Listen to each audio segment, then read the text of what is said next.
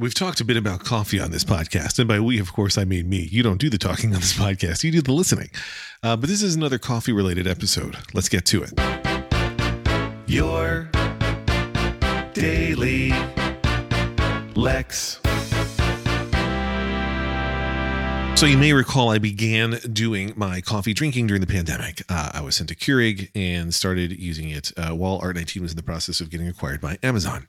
And uh, I, you know, learned to really like it. I just do some milk. I do flavored coffees because I am what I am.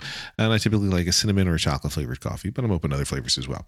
Anyway, uh, I realized during the summer the same issue I had with tea. Now, I hate iced tea. Iced tea is disgusting, but I was a, long time tea drinker.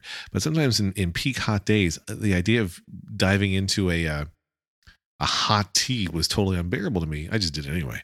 But with coffee, I was like, well, you know, people drink iced coffee. Maybe I can figure this out. So, you know, I tried I put a glass filled with ice cubes, put it under the Keurig, and then quickly realized I have to put in uh, less coffee.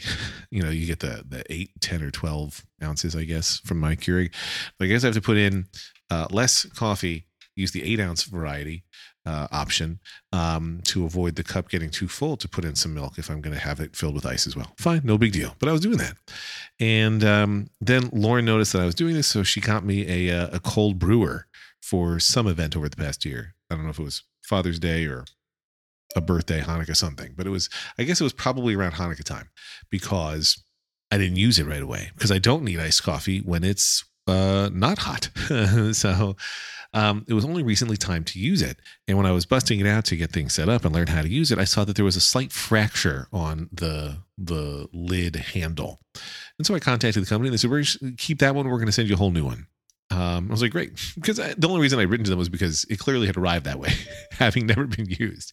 So they sent me a replacement um, the first time I used it, you know, I'm measuring everything because they had very specific things. You know, you use 75 grams of grounds and put in 1.1 liters of water and brew for eight to 12 hours, whatever. So I followed all the instructions and it worked out well. It was not bitter. It was good coffee. I enjoyed it, but it's not that much coffee. Um, you know, because I, I often use reusable Keurig cups, K cups, and I know, you know, it's like, hey, I use one of these scoops and it fills up the thing, and that's a cup of coffee. But to to get about i don't know somewhere between three and four cups of iced coffee i used what could have been uh, around 10 or maybe maybe more than 10 um, scoops uh, which is what the instructions say to do. Cold brew is stronger and so it uses more grounds. So lauren's like oh this is this is wasteful. I shouldn't have gotten this for you. This uses too much since your your old method was working for you. I was like well this is better cold brew coffee whatever. So um, I was making a second batch and I said, this time I'm not going to measure. Now, if you know me, which I guess you do from many episodes of this podcast, that was hard for me to not measure it because if I'm going to follow, uh, you know, instructions and especially with food prep, especially with things like coffee where I will never truly feel like an expert, it, it pained me to not follow the instructions. So like, you know, I'm just going to fill up this giant filter with grounds and I'm just going to fill up the water and I'm going to knowingly put in more water than I'm supposed to, which is what I did. Um, however, while I was scooping in the coffee grounds this time, I uh something happened. Like it was a cough or something. Like I did I had some involuntary movement for a moment, and that movement caused me to spill just a tiny bit of grounds into the actual pitcher as opposed to going through the funnel and into the filter area. So I knew as it was brewing that I had some grounds in there. I didn't know what to do. And I mentioned this to Lauren this morning, and Lauren, to her credit, had a really good idea. She's like, Well, because I was asking her this morning after she finished brewing if we had some sieve like thing that I could use to filter out the the loose grounds. There weren't many grounds in there, but there were there you know there was there was a measurable amount. There was a detectable amount of grounds, and I wasn't looking forward to that. And I was like, "Do we have any sieve type thing?" And she's like, yeah, "I mean, ideally, you'd pour it all into something else, and then you could just pour it right back through the filter again, and that'll get the loose grounds."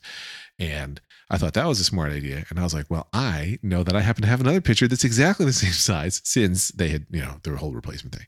So anyway, I don't want anybody to worry. I have uh, refiltered very briefly the coffee to get through all the extra excess grounds. Um, and uh, I did have to endure using that broken plastic lid, but it was a good thing I hadn't thrown it away because that pitcher came in handy. I haven't had the coffee, but maybe there's. I'm trying to do a little foley work. The iced coffee is right next to my microphone right now. We're going to do a real time test yeah, despite the fact that I put in more water, I still think it's pretty good. Um, you know, put in more water as I was doing the brewing. I mean, it's it's uh it's clearly better than when I'm just icing hot coffee instantly. uh, this is a, this is a better thing. They say that you know the actual cold brew process um, removes bitterness and does other positive things, and I'm, I'm feeling it. It's pretty good. Anyway, it's a Monday. Um, I know some of you uh, who don't follow me aggressively on every single platform might be wondering what happened with the audition on Saturday. It went well. I scored a callback in the room, which was exciting. And uh, they did let me use the puppet. And I'll let you know how the callback goes after it happens, which is Tuesday. And then it'll probably be even more days till, you know, I hear anything. Lex